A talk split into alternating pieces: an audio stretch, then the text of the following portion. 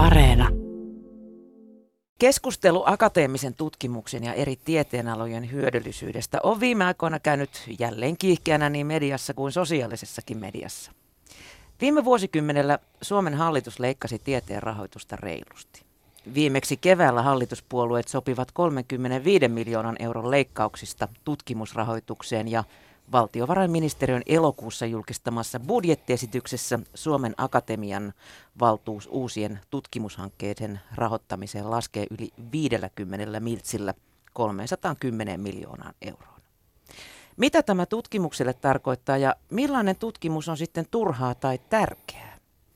Taina ja Janne Saarikiven toimittava Turhan tiedon kirja peräänkuuluttaa tutkimuksen vapautta ja kritisoi Suomen nykyistä tiedepolitiikkaa. Tervetuloa Taina ja Janne. Kiitos. Kiitos.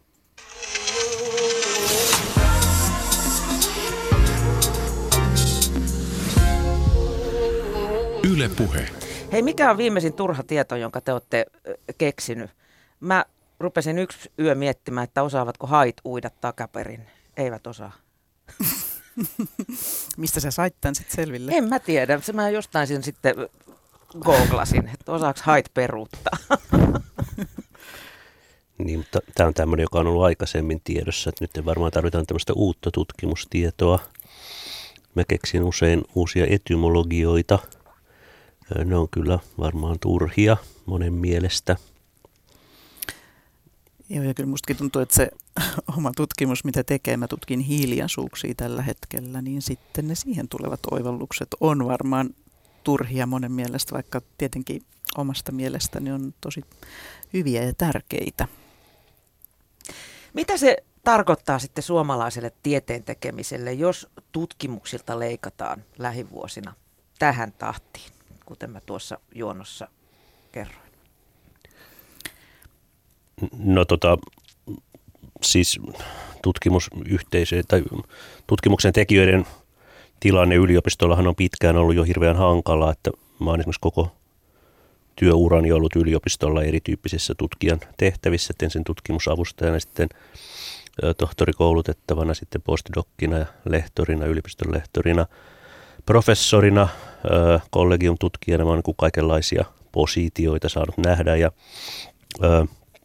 osallistunut tutkimushankkeiden luomiseen ja hakemiseen ja arviointiin ja sehän on koko ajan hirveästi kiristynyt se rahoituksen saaminen, että jos silloin kun mä aloin tutkijan uraani, niin ehkä noin 15 prosenttia tutkimushankkeesta sai jonkinlaisen rahoituksen, niin nythän se on siis alle viisi varmaan monilla rahoittajilla. Että tota, se työ on muuttunut sellaiseksi, jossa jatkuvasti siis todella iso osa siitä työpanoksesta menee uusien hankkeiden suunnitteluun ja arviointiin, ja sitten niitä hankkeita kuitenkaan ei rahoiteta. Et joku oli laskenut tällaisenkin, en tiedä onko totta, mutta kyllä se varmaan oikein suuntainen on, että Suomen Akatemian tutkimushankerahoitus on sellaista, että sillä rahoitetaan noin yksi kolmas osa siitä tutkimusajasta, mikä on käytetty hakemusten tekemiseen Suomen Akatemialle.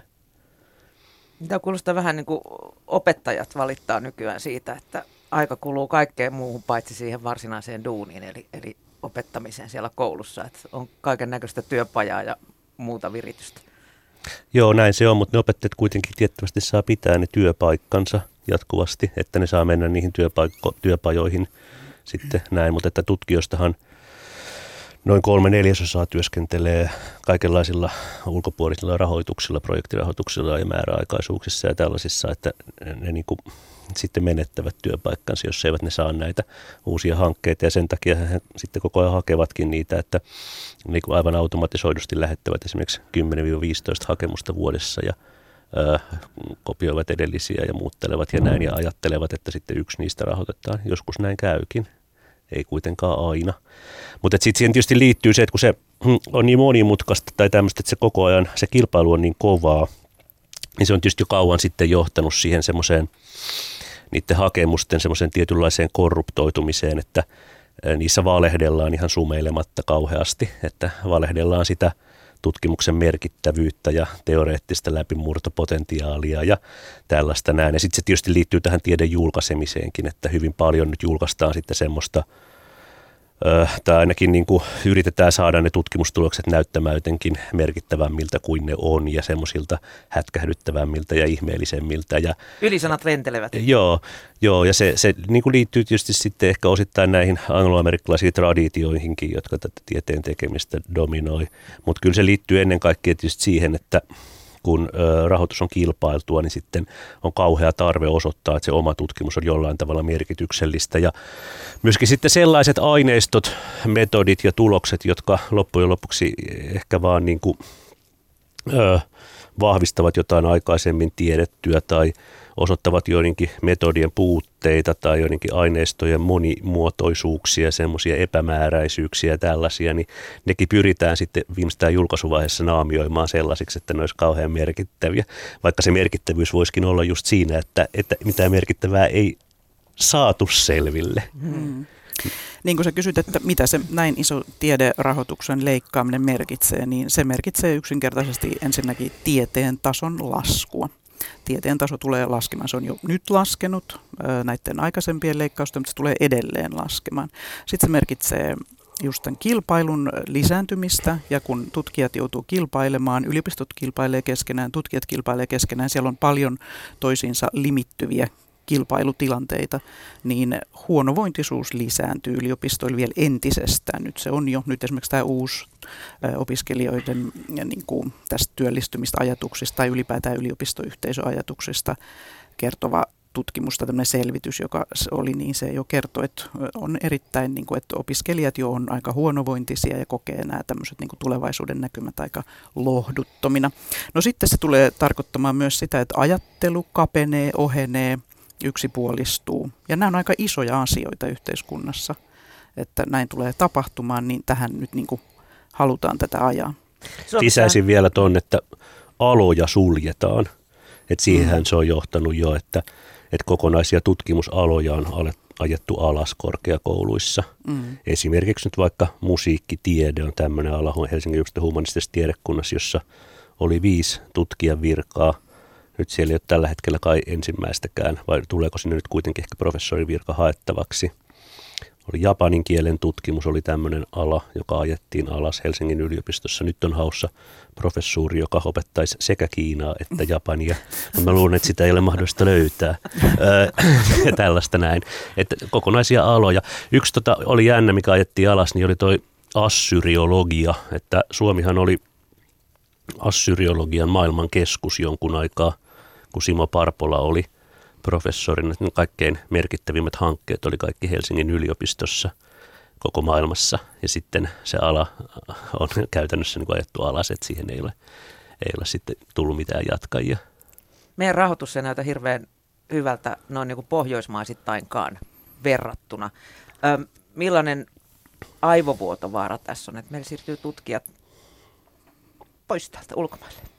Onhan se olemassa, mutta tietysti on tätä niin kuin samankokoisissa semmoisissa vähän niin kuin verrokkimaissa kuin Suomi, niin myös tapahtumassa. Et esimerkiksi Hollannin tilanne on aika huono, ää, Itävallan, mutta Öö, kyllä se on olemassa tietysti ja sitten se varmaan myös liittyy siihen, että ihmiset kokee, että nyt pitää lähteä juuri tästä, mm, niin kuin, että siinä on semmoinen niin se, että ajatellaan, että sillä muutoksella voi olla joka tapauksessa jonkunlainen myönteinen ja jossain voi löytyä joku positio juuri. Mutta että tämähän tässä on jotenkin niin semmoista turhauttavaa ja kammottavaa näin tutkijan tulokulmasta katsottuna, kun sitten tämä hallitus koko ajan näissä hienoissa visioissaan ja tiekartoissaan esittää koko ajan, että haluamme nyt niin kuin parantaa tätä ja Suomesta täytyy tulla Suomen innovaatiokykyisin ja hienoin maa ja haluamme tätä ja tämä just pitäisi nostaa tätä TKI, tutkimuskehitys- ja innovaation rahoitusta sinne neljään prosenttiin, niin se kyllä pahasti sakkaa nyt tämä tavoite tässä. Että on ihan tuommoista tyhjää sanahelinää toi teoton toista. Joo, se on ihan selvä. Ja mun mielestä tämä nykyinen hallitus on ollut tässä suhteessa kyllä erittäin suuri pettymys, että sehän hyvin isosti niin kuin nosti silloin, kun se tuli tämän koulutuksen kunnian palautuksen, että semmoinen nyt sitten mukavaksi tehdään. Käytännössä yliopistojen rahoja ei ole palautettu, niitä on leikattu lisää, kun akatemian rahoja on ruvettu leikkaamaan. Ne kuitenkin käytetään lähes kokonaisuudessaan yliopistoilla – Ja sitten tuota, öö, no tällä lailla nyt, nyt sitten kaavaillaan tätä erittäin suurta opiskelijamäärien lisäämistä, että se on tämän hallituksen tämä kärkiasia nyt sitten, mikä liittyy yliopistoihin.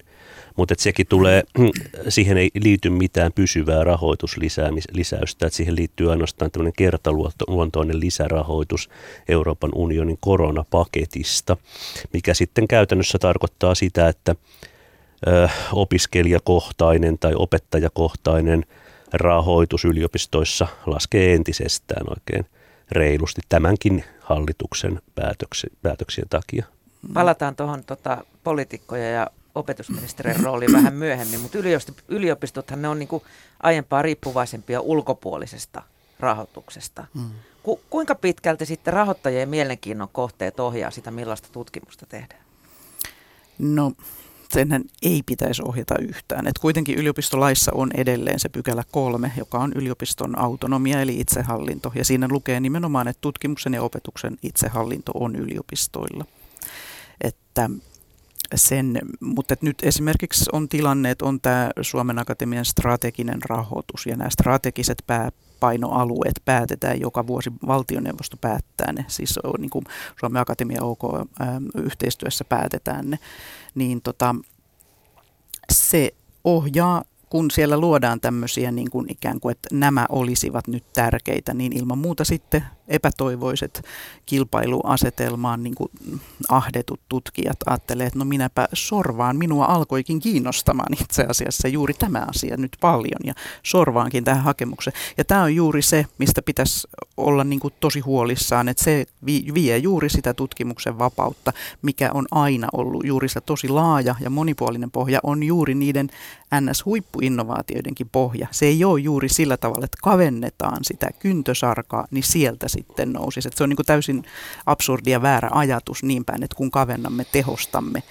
pienennämme, niin sitten sieltä nousee ikään kuin piikkinä jotain ihmeellistä. Se on päinvastoin, pitäisi olla hyvin laaja pohja. Pitäisi mun mielestä myös luopua siitä ajatuksesta, että yliopistokoulutuksen tavoitteena on ennen kaikkea ö, luoda jotain uusia keksintöjä tai jotain uusia innovaatioita, niin kuin sanotaan, että aikaisempi käsitys yliopistokoulutuksen merkityksestä on ollut pikemminkin se, että opetetaan viisautta ja kriittisyyttä. Että henkilö, joka on yliopistokoulutuksen saanut, niin ymmärtää ympärillä olevia ideologioita ja argumentaatiotapoja ja sitä semmoista poliitt- poliittista ja yhteiskunnallista retoriikkaa, mikä meitä ympäröi ja arvojen muutosta ja osaa verrata sitä omaa tilannetta niin menneisyyden kaikenlaisiin periodeihin, näkee kaiken näköisen onton retoriikan lävitse, ymmärtää niitä sanoja, joita, joilla meitä yritetään hallita, ymmärtää niiden historia, niiden käytön historia.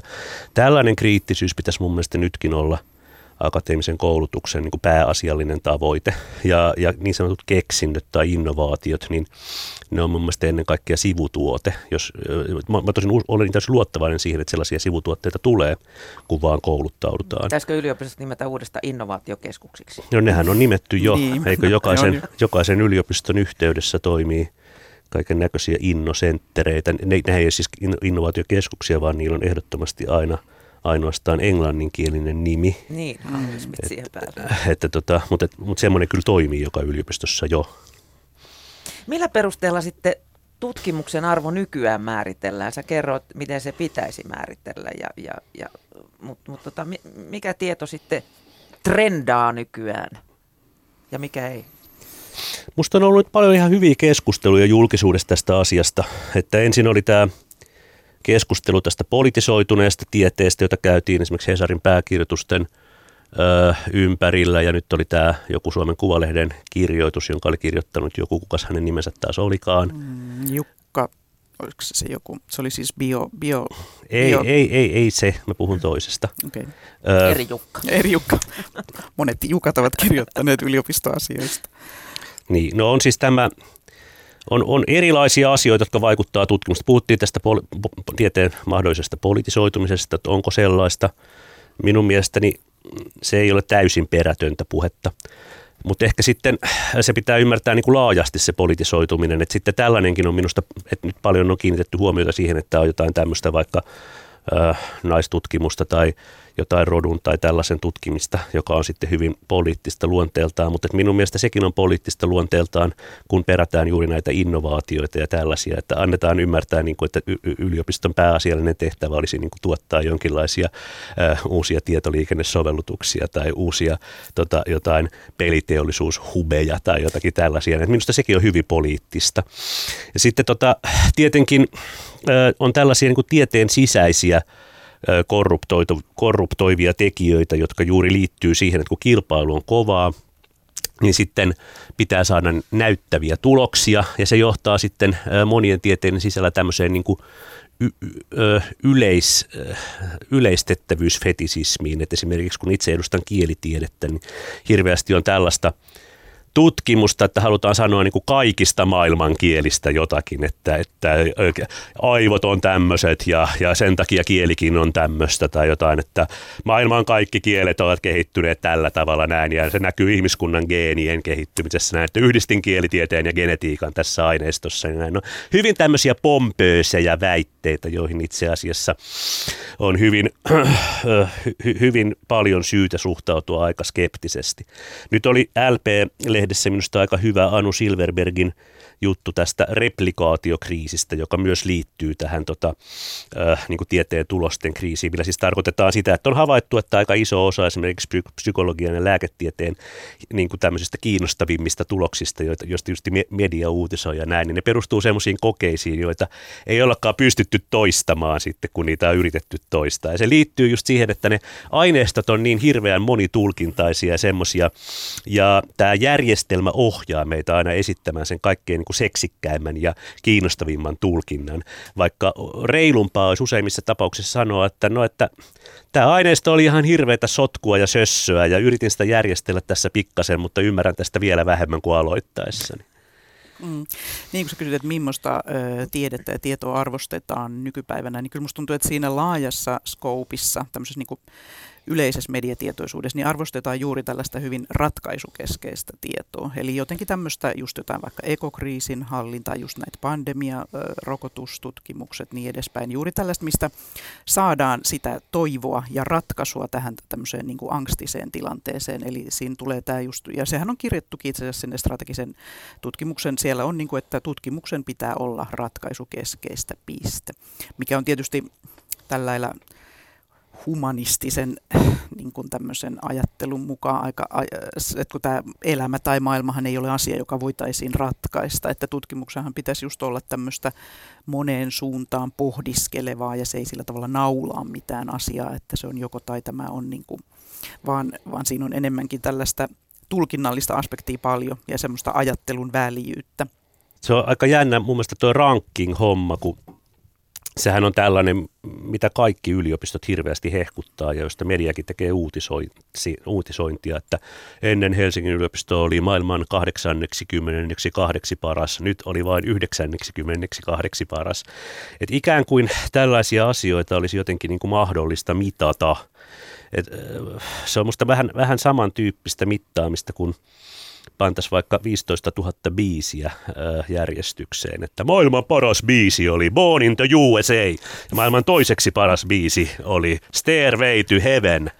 Siis, äh, että keksittäisiin joku semmoinen... Tai Billboardin Top 40 Niin, että keksittäisiin Keksittäisiin semmoinen kummallinen niin kuin monimuuttuja indeksi, että millä tavalla voitaisiin asioita, joita ei niin kuin lähtökohtaisesti voi hirveän hyvin verrata, että millä tavalla niitä nyt voitaisiin vertailla. Ja sitten sen indeksin tuottaisi just joku tämmöinen hongkongilainen konsulttifirma, joka ei ole erityisen akateeminen otteeltaan, mutta sitten käviskin niin, että kaikki maailman niin kuin yliopistojen reksit, jotka on kaiken, kuitenkin kaiken näköisiä professoreja ja tutkijoita, niin alkaisi hihkua ja huutaa innosta, että onpa hieno mittari. Tämä on se kohta, mitä mä en niin, niin oikein ymmärrä. Että kun yliopistokoulutuksen saaneiden ihmisten täytyisi olla kriittisiä, niin miten ne on lähtenyt tämmöiseen humppaan mukaan? Hampurin yliopistossahan tehtiin tällainen päätös, että, tota, että heillä ei ole minkäänlaista strategista kiinnostusta näihin rankingeihin, eivätkä he tavoittele niissä minkäänlaista tuota, sijoittamista, eivätkä he myöskään anna näitä tota, tietoja näille konsulttifirmoille, jotka rankkaa. Minusta Helsingin yliopistossa esimerkiksi ja muualla, muissakin Suomen yliopistossa kannattaisi välittömästi tehdä samanlainen päätös. Siirtyä toisen ajattelijoiden Joo, niin, niin, kyllä. Ja siis Saksassa on tehty laajemminkin tämä. Että siellä on, Saksassa on laajasti useat yliopistot yhte, yhdessä päättäneet, että hei niin kuin lähde tähän ranking-rillutteluun mukaan. Siis tämä on juuri tämä, että yliopistojenhan, kun niillä on nämä suuret viestintäyksiköt, niin niidenhän pitäisi viestiä, kun ne jotain viestivät, niin näitä sisällöllisiä asioita. Eli tällaista tutkimusta täällä tehdään, niistä tutkimuksista voisi kertoa yleistajuisesti tai, tai miten vaan. Mutta nythän yliopiston viestintä keskittyy juuri tähän, että olemme rankingilla siellä se ja se, mikä on täysin älytöntä. Se on niinku semmoista hullua. Ja, ja sitten just nyt tässä olisi siis journalisteille, kaikille tutkiville journalisteille myös paikka, että tehkää vaihtoehtoisia rankingeja tehkää semmoisia rankingeja, katsotte missä yliopistoissa on suurimmat hallintokulut, missä on eniten niin kuin sitä hallintohenkilökuntaa. Esimerkiksi Helsingin yliopistossa on viimeisen kolmen neljän vuoden aikana hallintohenkilöstön määrä kasvanut. Siellä on rehtoraatin määrä kasvanut, ylimmän henkilöstön ö, hallinnon määrä kasvanut ja henkilöstömenot on kasvanut. Siis nämä hallintomenot on kasvaneet. Eli kun puhutaan tästä, eli tämä on niinku tämmöistä managerialistista, siellä niinku hallinto jyrää, mutta se pitäisi olla niin päin, että – hallinto on tilivelvollinen yliopistoyhteisölle omista toimistaan, omista rahankäytöistään, omista niin kuin strategioistaan ja visioistaan, ei niin päin, että yliopistoyhteisö ja tutkijat on tilivelvollisia hallinnolle, niin kuin se tällä hetkellä on. Mm. Siinähän oli tämä iso, iso muutos, kun tuli tämä uusi yliopistolaki, joka tuli Kataisen hallituksen aikana. Siinä oli kokoomus ja vihreät ja ketä siinä oli, niin tuota, Silloin tuli tämä uusi yliopistolaki, joka avasi tämän niin kuin yliopiston, tai joka muutti tämän yliopiston johdon sillä tavalla, että siitä katosi tällainen niin kuin kollegiaalisuus. Eli kun sitä, sitä ennen siis dekaanit ja rehtorit olivat niin kuin pääasiassa yliopiston professorien valitsemia, niin sitten niistä tuli yliopiston hallitusten valitsemia. Nämä hallitukset koostuvat taas sitten kaikenlaisista, paljolti kaikista ulkopuolisista jäsenistä, eli niissä nyt on sitten kaiken näköisiä huippuhenkilöitä yhteiskunnasta, niin kuin Jorma Ollila on ollut Helsingin yliopiston hallituksessa, joka on tuolla oikein lesonnut ympäri kaupunkia, että miten ei kannata lukea kirjoja, kun siinä on just sitten se vaara, että tulee akateemiseksi ihminen, näin hän sanoi mm. slusmessuilla jonain päivänä. Mun mielestä se on niin kuin ihan, ihan kuin sylkemistä mun naamalle, kun tuolla tavalla sanotaan. Anteeksi, nyt käytän tällaista vähän niin kuin rankkaa ilmausta, mutta et mä en niin kuin mm. ymmärrä, että minkä takia tuommoinen henkilö, joka niin kuin sylkee meidän professorien naamalle, otetaan johonkin hallitukseen päättämään meidän asioista, valitsemaan meille reksejä. Ja, mutta tällä, tällä lailla tämä menee.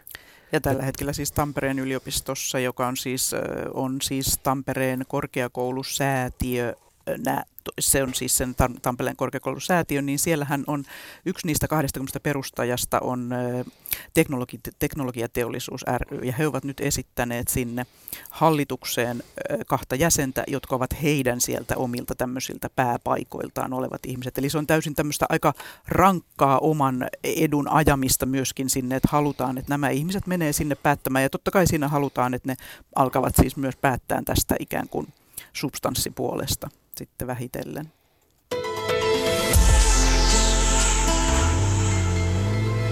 Yle Puhe.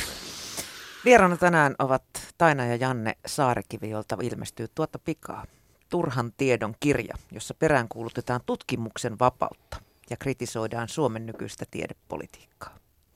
Miten tutkimuksen hyödyllisyyttä voi mitata, jos sitä ei voi ennustaa? Esimerkiksi sähkömagnetismi löytyi perustutkimuksen kautta, mutta olisiko kukaan voinut ennakoida, että 150 vuoden päästä koko maailma perustuu sähköön? Niin, siis tutkimuksen hyödyllisyyttä ei voi mitata eikä sitä tarvitse mitata. Että pitäisi niin kuin päästä koko siitä ajatuksesta irti, että sitä jotenkin tarttisi mitata. Mun mielestä on jännä niin kuin, miettiä sellaisia asioita, jotka muodostaa ihan meidän maailmankuvan ytimen – mutta josta ei ole mitään hyötyä. Eli sanotaan vaikka tämmöisiä tietoja, että me tiedetään, että me asutetaan tämmöistä pientä sirua, linnunrataa, joka on kolmas planeetta yhdestä tähdestä, joka on suuren galaksijärjestelmän reunalla, joka koostuu miljardeista tähdistä, joka on avaruudessa, joka koostuu miljardeista galaksi, galaksijärjestelmistä. Tähän on täysin hyödytön tieto. Se ei ole tuonut Suomeen yhtään työpaikkaa, eikä se ole luonut yhtään uutta tota, menestysfirmaa, mutta se on silti ihan kiva tietää. Me oltaisiin aika erilaisia, jos, jos tätä tietoa ei olisi. Tai vaikka tämmöinen tieto, että että me polveudutaan toisista elämänmuodoista ja että meissä on samoja geenejä 97 prosenttia kuin apinassa ja että me ollaan sukua koirille ja lehmille ja me ollaan alun perin synnytty meressä mm. jonkinlaisena pikkueläiminä ja sitten sieltä noustu maahan ja me, meissä on geneettinen koodi, joka, joka muuttaa meitä. Tämähän on aivan, aivan roska tieto, tämä on ihan hyödytöntä. Ei mun käsittääkseni tämä on luonut yhtään tota, peliteollisuuden tai metsäteollisuuden työpaikkaa Suomeen. Mutta niin se vaan kuitenkin on, että kun se tiedetään, niin siitä tiedosta on välittömästi tullut niin kuin jonkinlainen osa meitä. Että me oltaisiin me oltais todella toisenlaisia, jos me ei sitä asiaa tiedettäisi. Kaikki olisi eri tavalla. Tai mun lempiajatukseni tästä on, on tämä humanistinen tiedekunta ja Suomen valtio – nythän me kaikki tiedetään, että me ollaan suomalaisia, puhutaan suomen kieltä ja että suomalaisilla on jokin tällainen esihistoria. Me ollaan tultu jostain, meidän kieli vähintäänkin on tullut jostain idästä Uralilta ja, ja eri vaiheiden kautta. Se on sitten muuttunut tämmöiseksi kulttuurikieleksi, on kansanrunous on saatu Kalevalaksi ja näin. Niin mistä tämä tämmöinen niin tietoisuus meille on tullut? Niin tämähän on 1800-luvulla semmoisen pienen kahviporukan – puuhaa, joka oli Helsingin yliopiston humanistisen tiedekunnan professori ja kaikki. Siellä oli samaan aikaan professoreina Runeberg, Topelius, Kastreen, Lönnruut, Snellman. He olivat niin kuin samaan aikaan. Siellä oli yksi tämmöinen kaveripiiri suurin mm. piirtein vaan humanisteja. Ja, ja, ja, ja tämä heidän niin kuin tutkimuksensa jollain tavalla popularisoituna on niin kuin meidän kaikkien maailmankuvan ihan ytimessä ja, ja jollain tavalla niin kuin pyörittää kaikkea, kaikkea meidän ympärillä. Mutta eihän se ole siis hyödyllistä. Me voitaisiin ihan yhtä hyvin olla, olla tota hollantilaisia tai saksalaisia tai mongolialaisia tai kuuukkoja niin kuin hyödyn näkökulmasta mutta me nyt vaan ei olla. to, to, to, todellisuudesta Se on tietyn on identiteetin muovannut meille niin. kuitenkin. Niin.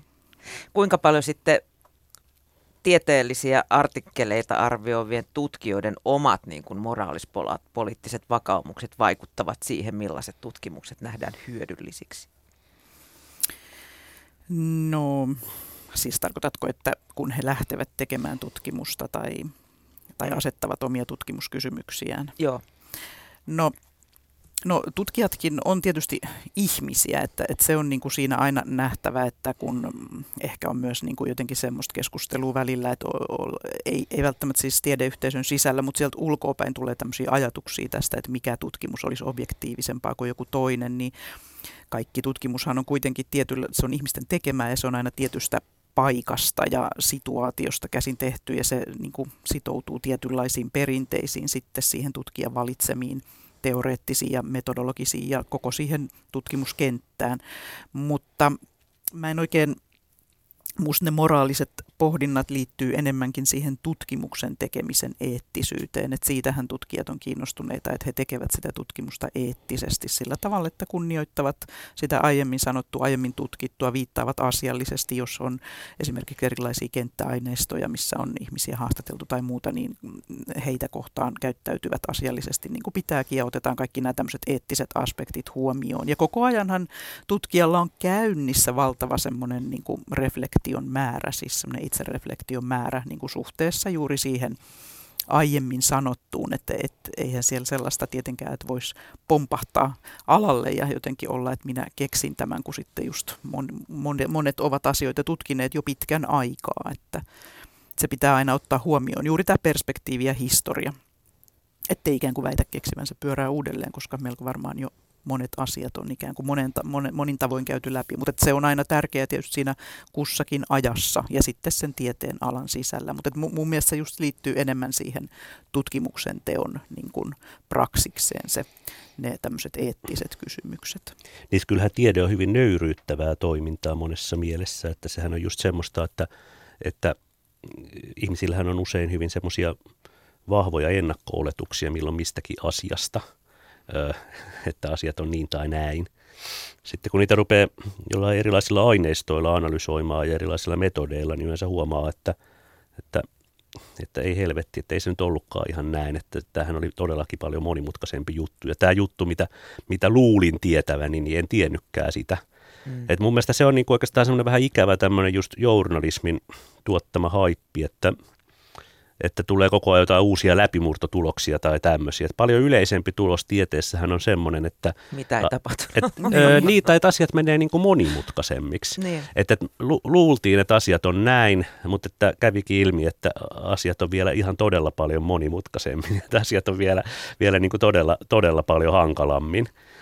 Ja, ö, ja että niistä ei niin kuin tavallaan saa oikein semmoisia kivoja otsikoita sitten – journalisti. Mutta se olisi kiva, että sitä, sitä, sitäkin puolta pystyttäisiin joskus, joskus tota, ö, mediassa raottamaan. Et itse asiassa varmaan suuri osa tutkimusongelmista on sellaisia, että tutkija niin kuin monessa mielessä tietää siitä asiasta vähemmän tutkimuksen päädyttyä kuin tuota sen alettua. Se vaatii lisätutkimuksia. Niin, että se vaatii lisätutkimuksia. Mutta kyllä, mutta kyllä mä tota, on myös taipuvainen ajattelemaan, että just sen takia, että koska ihmiset on tutkijoita, niin kyllä tutkimukseen liittyy mun mielestä tämmöinen niin kuin jonkinlainen niin kuin muotien ja politisoitumisen vaara aina. Et joskus se on tämmöistä ihan, ihan niin kuin politiikkaa tosiaan tai tämmöistä, niin kuin nyt on ollut tätä keskustelua juuri näistä – näistä tota, ö, erityyppisistä sosiaalitieteistä tai tämmöisistä. Mä nyt en tiedä, ne, ne usein ne esimerkit on semmoisia hyvin kärjistettyjä ja sellaisia, että ei olla oikein niin kuin, tietoisia siitä, että mikä se tutkimusprosessi varsinaisesti on ja just e, ivaillaan tai hihitellään jonkun tutkimuksen nimeä tai tällaista. Si, siinä ei ole niin mitään järkeä, mutta se itse asia on mun mielestä kyllä ihan, ihan niin kuin todellinen, että että me nyt sosiaalistutaan aina semmoisiin johonkin tiettyihin rakenteisiin ja sitten ruvetaan tuottamaan samanlaista ajattelua kuin se rakenne siinä meidän ympärillä. Pitäisikö se tar- tarjota niin kuin journalisteille sitten jotenkin selkokielellä, että se olisi niin kuin, siitä olisi helppo tehdä juttuja myydä se niin kuin myös suurelle yleisölle? No ei, kun mun mielestä journalistien pitäisi kertoa suurelle yleisölle, että asiat on hirveän vaikeita ja että niitä ei voi kertoa selkokielellä. Se olisi musta kiva. Et mun mielestä pitäisi just tämmöisestä, äh, tämmöisestä tota, heppoisasta klikkijournalismista päästä eroon. Mutta mä olin siis just mm. tuossa vielä, sanon vaan siis tuosta noin, että, että miten tämmöiset muodit ohjaa asioita niin kuin vinoon, niin Tuossa kirjassakin mainitaan siitä, ja mä oon itse elänyt sen läpi kielitieteessä, että silloin kun mä opiskelin kielitiedettä, niin oli esimerkiksi tämmöinen hyvin muodikas transformatiivis generatiivisen kieliopin teoria, jota pyöritti tämä Noam Chomsky, joka on kaikkein tunnetuin tämmöinen amerikkalainen intellektuelli kielitieteen alalla. Hän on enemmän tunnettu tämmöisenä vasemmistolaisena poliittisena ajattelijana, mutta hän on tietysti myös hyvin tunnettu kielitieteilijä. Hänellä oli kaikkia tämmöisiä aika niin kuin, tota, isoja ajatuksia kielen luonteesta ja siitä, miten se liittyy aivoihin ja, ja, ja miten se liittyy eri kielten lauserakenteisiin ja tällaisiin. Ja sitten kaikkia hyvin monimutkaisia analyysitapoja niiden kuvaamiseen. Ja kaikki opiskeli niitä ihan täysillä Suomessakin ja se jatkui semmoiset ehkä 15-20 vuotta. Ja, ja, ja lopputuloksena se koko homma – unohdettiin ja kuopattiin ja siitä ei jäänyt jäljelle oikeastaan yhtään mitään. Kuka puhunut enää mitään. Niin. Joo, näin, se, näin siinä suurin piirtein kävi. Ja, tota, ja sillä tuotettiin siis ympäri maailmaa niin kuin sadoittain väitöskirjoja ja, ja edistettiin ihmisten uria ja, ja, ja annettiin professuureja ja kaikkea, mutta että nyt kun siitä on jonkun verran aikaa, niin on ehkä jo niin kuin aika myöntää, että se ei välttämättä lisännyt meidän tietoamme juuri mistään. Et siinä, siinä oli kysymys tämmöisestä tyypillisestä tieteen harharetkestä, mm. jonka sitten ö, yllättävistä toisista näkökulmista tuota, ö, saadut tutkimustulokset sitten pikkuhiljaa niin kuin hautasivat. Mm. Lähinnä alkoi tulemaan tätä tietokonelingvistiikkaa ja tällaista joka, ja käännöskoneita ja tällaisia, jotka sitten muutti ihan kokonaan ajatuksen siitä, että miten kielen rakenteita kannattaa analysoida ja prosessoida ja tällä lailla näin. Niin sitten tota, tämä on niin kuin just tyypillinen esimerkki siitä, että tieteessä voidaan tehdä hyvinkin pitkiä ja hyvinkin kalliita harharetkiä jonkun, jonkun tota muodikkaan ajatuksen perässä. Ja, ja jälkikäteen ne vaan niin kuin naurattaa ja itkettää. Mm. Öö, ja sen takia olisi musta just tärkeää, että säilytettäisiin semmoinen tieteen moninaisuus, eikä ainoastaan katsottaisi sitä, että mitä tapahtuu jossain hierarkian huipulla ja muokattaisiin muokattaisi kaikkea niin kuin sen mukaan. Et jos jos niin kuin kaikki kaikki loputkin yliopistot maailmassa olisi pantu aikoinaan tekemään sitä samaa, mitä Chomsky tekee MITissä, tota Massachusettsissa, niin tota, tota, huonostihan siinä olisi käynyt. Mutta onneksi niin kuin ympäri maailmaa kaiken näköisissä niin kuin poimuissa ja hier, niin kuin periferioissa ja ö, Joensuissa ja Arkkangelissa ja Losannessa ja kaiken näköisissä pikkukaupungeissa säilyi sitkeitä ja muunlaisia, muunlaisia kielitieteen traditioita, joissa sitten samaan aikaan tehtiinkin jotain järkevää, kun siellä mikä näytti olevan niin kuin huipulla tehtiin jotain niin kuin suhteellisen älytöntä. Mm. Eli niin. tämä on niin tärkeää, että olisi moni, moniarvoisuus ja moninaisuus siinä, että mitä pidetään hyvänä. Mitä, sen takia pitäisi luopua mun mielestä kokonaan siitä ajatuksesta, että on huippututkimusta. Mun mielestä se on tämmöinen niin ylevä itsehalveksunnan muoto, että sanotaan, että joku tutkimus on huippua ja joku toinen tutkimus on vähemmän huippua. Niin, musta siis tuntuu, että tota, tutkija, aika monet tutkijat, tai ainakin itse olen tällainen tutkija, että kyllä mua kiinnostaa, kun mä lähden tutkimaan jotain asiaa, vaikkapa nytkin kun haastattelen ihmisiä, jotka asuvat semmoisessa kaivoskylässä, josta on se kaivos lakkautettu. Ja haastattelen näitä vanhoja ihmisiä tästä, että millaisia ääniympäristöjä siellä aiemmin oli, niin mua kiinnostaa nimenomaan siis tämmöinen niin mikroskooppinen tieto, eli tämmöiset pienet erot. Eli, mutta että sitten tämä korruptoitunut ja kilpailutettu aikahan ajaa juuri tähän, että kaikki, että jotenkin media odottaa tämmöisiä kaiken teoria-tyyppisiä tutkimustuloksia, jossa juuri sanottaisiin tämmöisiä suuria, valtavia, möhkelemäisiä totuuksia maailmasta. Mutta musta tuntuu, että useimmat tutkimu- tutkijat, etenkin just ihmistieteiden alalla, niin kun he syventyy siihen aiheeseen, niin se tosiaan muuttuu monimutkaisemmaksi, ne asiat pirstaleisemmaksi ja etenkin nämä tämmöiset vaikkapa ihmisten identiteettejä ja vähemmistöidentiteettejä, mitkä nä- näyttäytyy niin kuin hyvin polarisoituneina asioina mediassa, niin ne, jotka niitä ihmisiä ovat tutkineet, niin tietävät, että, että siellä on todella monimutkaisia niin kuin, prosesseja käynnissä ja ne ei ole ollenkaan niin kuin itsestäänselviä. Siellä on hyvin erilaisia, erimielisiä ihmisiä.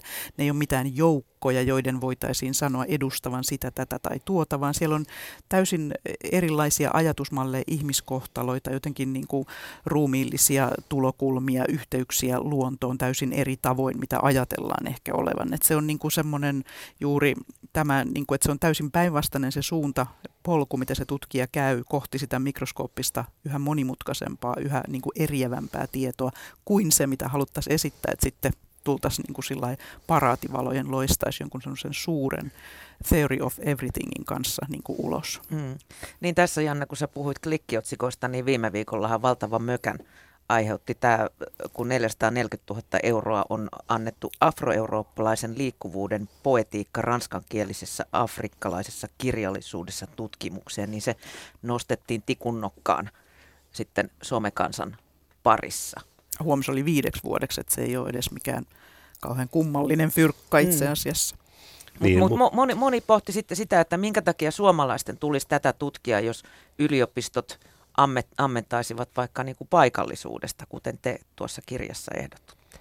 Niin, no sehän on ranskalaisen filologian alaan kuuluva tutkimus ja Suomessahan tietenkin opetetaan ranskalaista filologiaa siinä, missä, missä tota varmaan ympäri maailmaa kaiken näköisissä yliopistoissa, että se tutkijayhteisöhän on kansainvälinen ja en tietysti tunne just tuon tutkimuksen tekijää, mutta oletan, että hän sitten reissaa niin kuin Pariisissa ja Dakarissa kaikennäköisissä konferensseissa, missä hänen tota, ö, kollegansa on ja tutkii samantyyppisiä aiheita.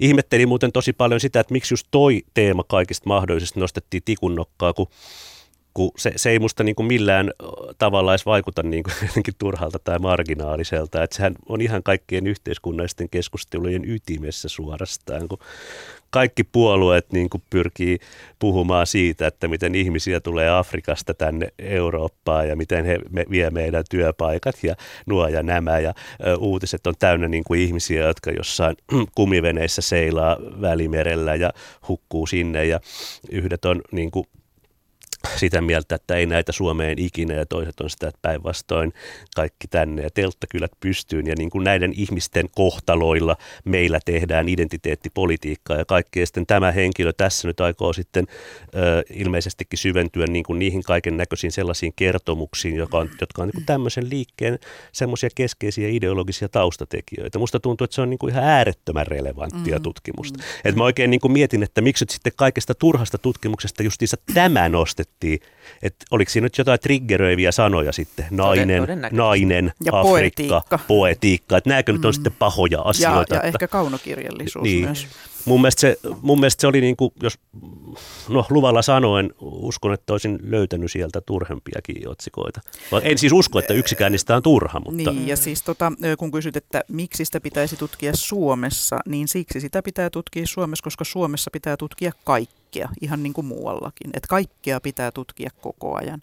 Ja toki sitten paikallisuus, että joo, kyllä täällä pitää tutkia Kata, Katajan tuota Katajan vedenottokykyä suomalaisesta jähmeästä maasta ja katajaista kansaa, mutta että ilman muuta pitää tutkia siis kaikkea tietenkin, niin se on yksi. Että hän varmasti mm. tutkijana tuo siihen koko tähän kansainväliseen keskusteluun ja siihen tiedeyhteisön keskusteluun oman panoksensa. Ja siis, no, tämä oli niin älytön siis se, kun mä en ymmärtänyt ollenkaan, että jotkut journalistit tosiaan hohottelee jossain somessa tällaisia otsikoita. Heillä ei ole kompetenssia arvioida, arvioida näitä tutkimushankkeita millään tasolla. Ne ovat käyneet monta, monta arviokierrosta, kansainväliset huipputason arvioijat arvioinut ne. Siellä tosiaan noin 4 prosenttia äh, hakemuksista saa rahoitusta. Noista kai kuitenkin 10 prosenttia noista akatemian ah, niistä, hankehakemuksista, kun niitä on niin hirveän hankala tehdä, mutta se hakemuksen tekeminen on jo ihan älytön työ, niin. tuommoisen hakemuksen, ja 90 prosenttia jää rahoittamatta. Mä kans mietin sitä, että kun se, on, se ihminen on nähnyt sen hakemuksen tekemisen joku helvetinmoisen duunin, se on todennäköisesti dosen, dosentti, se, se on, se on tehnyt, tehnyt niin kuin väitöskirjat ja dosentuurit mm. hankkinut.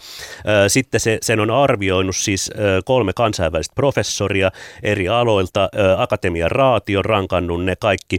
Niin sitten onko tässä nyt sitten vaihtoehtona, että Iivan Puopolo ja Susanne Päivärinta katsoo otsikot, että, että, ja sitten päätetään, mitä rahoitetaan. Se on niin, niin ala-arvosta shaibaa oikeasti tommonen pää kiinni nyt siellä jo journalistit, ihan oikeasti. Ja sä puhuit tuossa, siis tässä käytetään vertausarviointia, eikö totta? Vertais. Vertais. Niin, niin mä tarkoitan Joo. vaan, että se, niin. se on todella hyvin arvioitu se hanke, jos se on saanut mm. akatemialta rahaa. Se on paremmin arvioitu kuin mitä Iivan Puopolo pystyy sitä arvioimaan otsikon perusteella. Mutta siis vertaisarviointi, niin sehän on vakiintunut tieteelliseksi tarkastusmenettelyksi, jolla arvioidaan siis tarjottujen julkaisujen laatua julkaisupäätöksen perusteeksi ja se on herättänyt aika paljon kritiikkiä. Millaisia ongelmia te näette tässä vertaisarvio pyyntöhommelissa? Kasaantuvatko ne tietyille asiantuntijoille? Minkälaista kritiikkiä sä nyt pidät, tai mitä, mistä kritiikistä sä haluat kysyä? Ö, moni on sanonut, että se ei oikein toimi, että ne ihmiset tekevät sitä tavallaan sitä arviointia niin kuin oman työnsä ohella pro bono, jolloin ei kiinnosta kauheasti niin kuin edes perehtyä siihen ja tietyt asiantuntijat sitten nousevat vähän sille rokkitähden asemaan, että he saavat näitä niin no siellä saattaa tapahtua sitä sisäistä alan korruptoitumista juuri näin, että sitten jotenkin ne, joihin on jo viitattu, niin ikään kuin siihen tulee tällainen ajatus, että no ne varmaan on hyviä, joka sitten niin kuin vaikuttaa. Ja jos viittaa tuohon, että tosiaan arviointia tehdään, itsekin on arvioinut tieteellisiin julkaisuihin, niin eihän siitä kilahda lati latia mihinkään, että saa sen sitten pistää cv jos jaksaa ja muistaa, että on toiminut arvioijana. Öö, Mutta ja se on totta, että siinä voi joskus niin kuin, jonkunlainen aikapula tai tällainen niin kuin vaikuttaa siihen, mutta toisaalta siinä nyt, jos sitä ajattelisi, että se toimisi niin kuin se pitäisi, niin sehän on juuri se, että luojan kiitos olisi kuitenkin, että sen alan tiedeyhteisön arvioijat siellä arvioimassa, eikä esimerkiksi Ivan Puopola tai joku muu journalisti sieltä jostain omasta poterostaan käsin. Eli vertais tarkoittaa sitä, että se on vertainen, se on tehnyt ikään kuin sen saman duunin, se on sen keskustelun sisällä jo, sen tieteen alan sisällä niiden niin se on se idea siinä. Niin, kyllähän, kyllähän vertaus, vertaisarviointi siis parhaimmillaan on hirveän hyödyllistä, kun saa niitä mm. arvioita. Sehän auttaa kehittämään sitä tutkimusta ja ja se on mun mielestä myöskin se ainoa oikea niin kuin arvioinnin tapa, että toiset saman alan ihmiset arvioi, eikä, eikä niin kuin ulkopuoliset hohottelijat. Mutta sitten tietenkin on totta, no joo, siis itse olen tehnyt tätä vertaisarviointia, että olen tehnyt sitä sekä niin kuin levänneen aivoin aiheesta, jotka tunnen hyvin ja olen uskoakseni pystynyt tuottamaan niin kuin hyödyllisiä ja prosessia eteenpäin vieviä järkeviä arvioita. Ja sitten olen tuottanut sitä niin kuin kiireessä niin kuin tota kolmannen kahvikupin jälkeen niin kuin vittuuntuneena yöaikaan ä, aiheesta jotain hirveän hyvin tunne ja toivon, että en ole kenenkään elämään niillä vertaisarvioilla niin sillä kohtaa pilannut. Ö, mutta että tota, se idea on hyvä, toteutus on usein huono. Ö, mutta nythän meillä on parempiakin keinoja, esimerkiksi Akademia Edussa, joka on siis tämä tämmöinen tutkijoiden Facebook, jonne voi laittaa omia tutkimuksiaan jakoon, niin siellähän on mahdollista tehdä tämmöisiä arviointikierroksia, että jätät jonkun käsikirjoituksen sinne ja kutsut kaikki tutkijakaverisi ympäri maailmaa arvioimaan sitä siinä, sitä käsikirjoitusta. Niin tota, siitä saa usein paljon parempaa palautetta kuin tästä varsinaisesta vertaisarvioinnista. Mä oon sitä jonkun kerran kokeillut ja se on ollut mun mielestä tosi hyvä systeemi.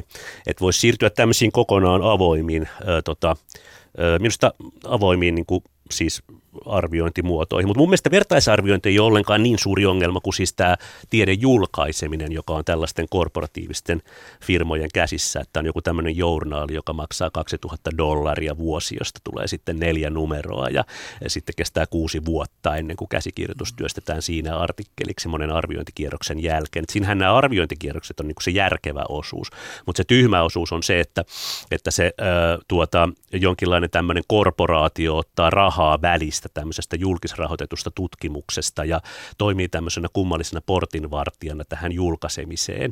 Ja sitten nämä, vielä nämä journalitkin rankataan silleen, että tämä on hyvä journaali ja tuo on vähän, vähän huonompi journaali ja tämä on oikein huono journaali. Mun mielestä tämä on niinku semmoista korruptoituneisuutta, josta kannattaisi pyrkiä eroon.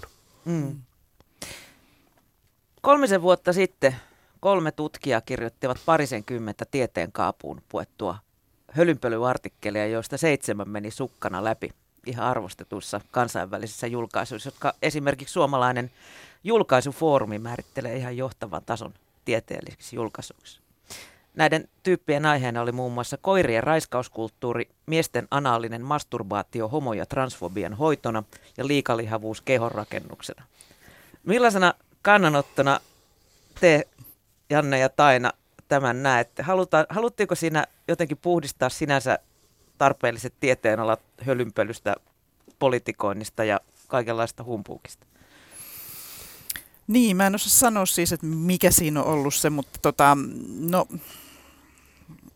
tietenkin, niin kuin tässä nyt on todettu, että kaikkea voi tapahtua, että ei se niin kuin, mutta että tässä musta tullaan juuri sen semmoisen asian rajapinnalle, että ehkä noikin, mistä ne oli kirjoitettu nämä artsut, niin liittyy tällaiseen, että siellä on ollut joitain semmoisia avainsanoja, jotka on ollut jos, jollain tavalla semmoisia myöskin trendikkäitä. Ja siellä on ollut semmoinen, että se jonkun yleisen zeitgeistin niin kuin ilmapiiri on myös ollut sellainen, että näitä voisi tutkia ja siitä sitten syntyy se sellainen, mutta onhan tässä arviointiprosessissa ehkä joku mennyt vähän pieleen. Jos tuota. Sehän oli hirveän hyvin tehty huijaus minusta. Nehän olivat hirveän huolellisesti sen tehneet ja dokumentoineet sen mm. hyvin. Ja, ja kyllä se oli mun ja mielestä... olivat muista itse vasemmistolaisia tutkijoita. Mm. Niin, kyllä, kyllä se, niin siis miksi tutkijat nyt pitäisi luokitella vasemmistolaisiksi tai oikeistolaisiksi, että tutkijat ovat tutkijoita. Öö, tota, minusta tota, se oli hyvä, hyvä huijaus ja se, siitä, siitä seurasi ihan hyvää keskustelua. Sehän ei ollut siis suinkaan ensimmäinen laatuaan, että näitä tämmöisiä hän on tehty aikaisemminkin. Tähän oli tämä Sokal-keissi, oli ensimmäinen, missä joka oli kai jo 90-luvulla, oli peräti 96. Niin joo, mm. niin tota, siinä, siinä sitten tota, oli tämmöistä niin dekonstruktiiviseen kieleen puettua niin sanottua fysiikkaa. Oliko siinä nyt sitten niin tämän dekonstruktion hengessä kumottu niin painovoimateoria tai jotain tällaista? Kyllähän se on siis ilman muuta selvä, että tiede politisoituu siinä, missä muutkin – inhimillisen toiminnan alat ja että, että se, se politisoituminen tarvitsee kritiikkiä. Että se on ikävää sitten, että siitä sitten usein tulee semmoista hyvin, hyvin tota, niin kuin jotenkin semmoista öö, semmoista leiriytynyttä ja katkeraa semmoista eipäs juupas keskustelua öö, näistä tämmöisistä niin kuin jutuista, jotka on kuitenkin ihan hyödyllisiä tieteen itsekorjaamisen kannalta. Että niin kuin nytkin nähtiin siis se, että kun toi Saska Saarikoski viittasi just tähän keissiin siinä jossain omassa tota pääkirjoituksessaan, niin sitten se herätti hirveän rumban tuolla julkisuudessa. Monet humanistitutkijat oli kauhean tuota loukkaantuneita siitä, että hän niin kuin vähätteli humanistisen tutkimuksen merkitystä mukamaksi. Sitten jotenkin tuntuu, että, se, se niin kuin, että hän, hän käytti niin kuin sanaa intersektionaalinen feminismi siinä sitten joidenkin mielestä väärin, niin tuntuu, että se herätti niin kuin enemmän huomiota kuin Sipilän hallituksen 600 miljoonaa yliopistoleikkaukset koskaan. Et mua se jäi jotenkin vähän niin kuin vaivaamaan, että, että miksi näin. Et, et, vaikka siinä pääkirjoituksessa olisi ollutkin jotain niin kuin asiallisesti katsoen hieman vääriä väitteitä, niin minusta se itse sisältö, se, että, että tiede on vaarassa politisoitua, niin se oli ihan hyvä väite minusta. Hmm. Että aina tällainen vaara on olemassa ja siitä on menneisyydessä meillä, meillä vaikka kuinka paljon esimerkkejä. Ja varmasti juuri se kilpailun lisääntyminen, niin se edesauttaa kyllä sitä semmoista aika niin kuin tietynlaista politisoitumista ilman muuta, koska sitten siellä tulee sellainen juuri tämä tällainen opportunismin asiakin siinä, että ihmiset alkaa tosiaan taistelemaan niistä omista paikoistaan ja rahoituksistaan vielä entistä voimakkaammin. Teidän turhan tiedon kirjassanne on 20 kirjoitusta, jotka on syystä tai toisesta poistettu tai jätetty julkaisematta väikkäreissä tai muissa tutkimuksissa. Aiheena näissä on muun muassa Itämeren suomalaisten possessiivisuffiksien tausta, toiseus museokokoelmissa ja perille pääsemättömän kenttätutkijan penkin painajaiset. Millä tavoin nämä 20 tekstiä on teidän kirjaan val- va- valikoituneet? No, tämä prosessi oli tietysti aika tämmöinen luova. Nythän me olemme luovassa talossa, niin onkin paikallaan puhua tästä luovuudesta.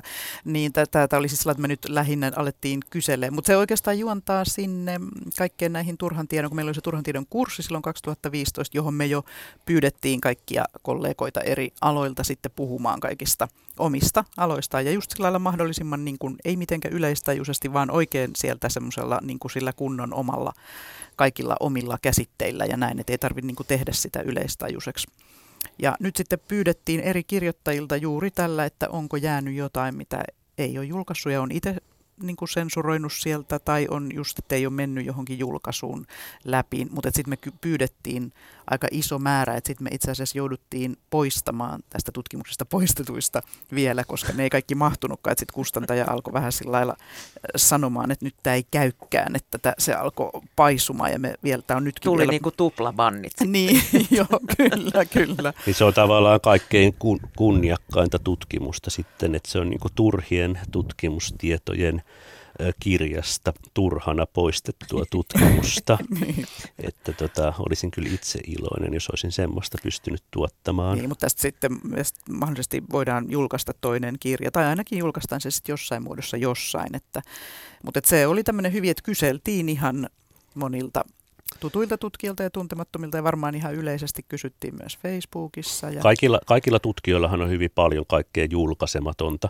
Nykyisinhän mm. varmaan suuren osan siitä julkaisemattomasta muodostaa just nimenomaan nämä kaikenlaiset hakemukset. Et mä oon oikeastaan ruvennut vähän niin kuin haaveilemaan kakkososasta tuohon kirjaan, joka koostuisi rahoittamattomista tutkimushakemuksista – Niissähän on itsessään... Ja follow vielä niin. hakemukset, joita ei koskaan niin, lähetetty. niin, niin, Mutta hei, Janne, pitää tehdä se kakkososa nyt ensin näistä, jotka me poistettiin tästä jo. kyllä, kyllä, mutta että sitten lisäksi... Koska kolmososa. Kolmososa, kun siis tarkoitan, että kun äh, niissä tutkimushakemuksissahan on itsessään jo usein hyvin paljon tutkimustietoa ja kaiken näköisiä hyviä ideoita ja muita. Ja muista semmoinen fiilis, että usein kaikista parhaat jää rahoittamatta, kun ne, ne on just niitä kaikista luovimpia tai sellaisia, jotka on niin kuin, joihin sisältyy kaikkein suurimpia riskejä. Että niitähän kannattaa ruveta julkaisemaan. Mutta tämä siis liittyy siihen yleisesti siihen ajatukseen, että se, nämä julkaisukäytännöt, mitkä meillä on, niin ö, on tosiaan tämmöisiä, että ne ohjaa osittain tämmöiseen korruptoituneeseen tutkimukseen. Että ne ohjaa, ohjaa siihen, että ruvetaan tutkimaan sitä, mitä kaikki muutkin tutkii, ennen kaikkea siihen, mitä tutkitaan niin kuin Yhdysvaltain itärannikon niin sanotuissa huippuyliopistoissa englannin kielellä. Että kaikki tämmöiset niin kuin paikalliset, ö, jotenkin pieneen kontekstiin liittyvät tutkimusaiheet koetaan vähän, vähän, relevant, vähän vähemmän relevanteiksi ja sitten ja sitten tosiaan tota, että niin tuossakin on hyvin paljon tuommoiset, jotka käsittelevät omituisia kieliä mm. esimerkiksi, että siellä on eteläintialaisesta musiikista ja karjalan kielisistä lehmien nimistä ja tällaisista näin. Ja, ja tota, ö, sitten – ja sitten semmoisista, jotka, jotka on tietoa, mutta joka on niin hyvin kontekstuaalista tietoa, niin henkilökohtaista tietoa. Siellä on siis Eero Tarastin muistivihko-artikkeli, joka, mm. joka on niin kuin oleellinen osa hänenkin tieteellisen uransa tiedon tuottamisen prosessia. Ja ö, sitten siellä on juuri tämä penkin painajaisartikkeli, joka mm. käsittelee tämmöistä epäonnistunutta kenttätyöprosessia, tota, mm. ja joka juuri siinä epäonnistuneisuudessaan on tuottanut tälle tutkijalle paljon tietoa ja tällaista kaikkea, että tota, mun mielestä olisi, äh, olisi ihan hyödyllistä, että tämmöisetkin tekstit pääsis useammin äh, julkisuuteen tavalla tai toisella, kun niihin pannaan kuitenkin hirveästi vaivaa ja aikaa. Nyt kun muuten kun sä mainitsit tuon riskin, niin tämähän on tämmöinen asia, mitä mä oon tosi paljon miettinyt nyt tässä, kun on tämä äh, just käynnissä tämä, että mikä on hyödyllistä ja mikä on turhaa, niin sittenhän niin kuin koko ajan puhutaan tästä, että se on kauhean riski sitten rahoittaa tämmöistä tieteellistä tutkimusta, kun ei tiedä, mitä siitä tulee. No, sitten laitetaan kuitenkin hirveä summa näihin yritystukiin. Ja mitäpä yritystoiminta on muuta kuin pelkkää riskinottoa? Kysytäänkö heiltä siellä kovin tarkkaan näissä, että liiketoimintasuunnitelmasta, mikä se riski tässä ei? Sinne pannaan ne miljardit ihan surutta joka vuosi hallituksesta riippumatta.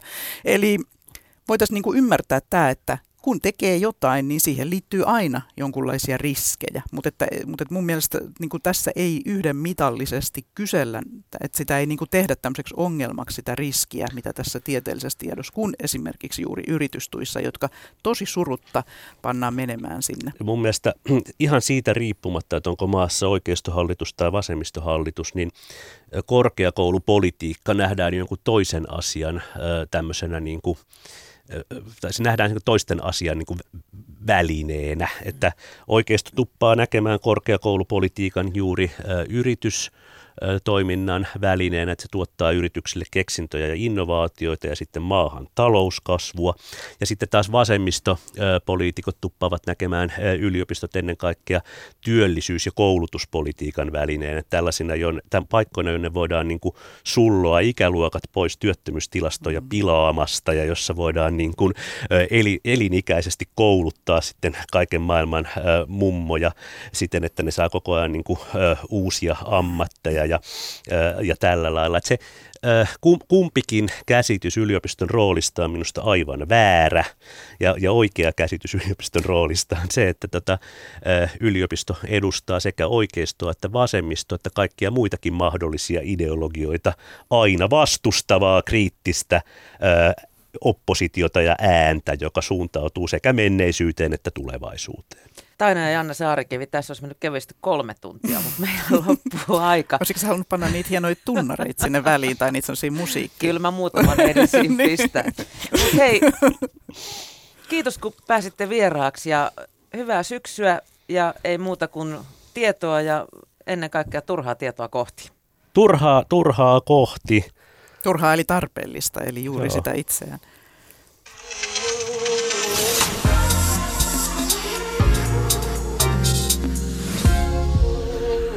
Yle Puhe.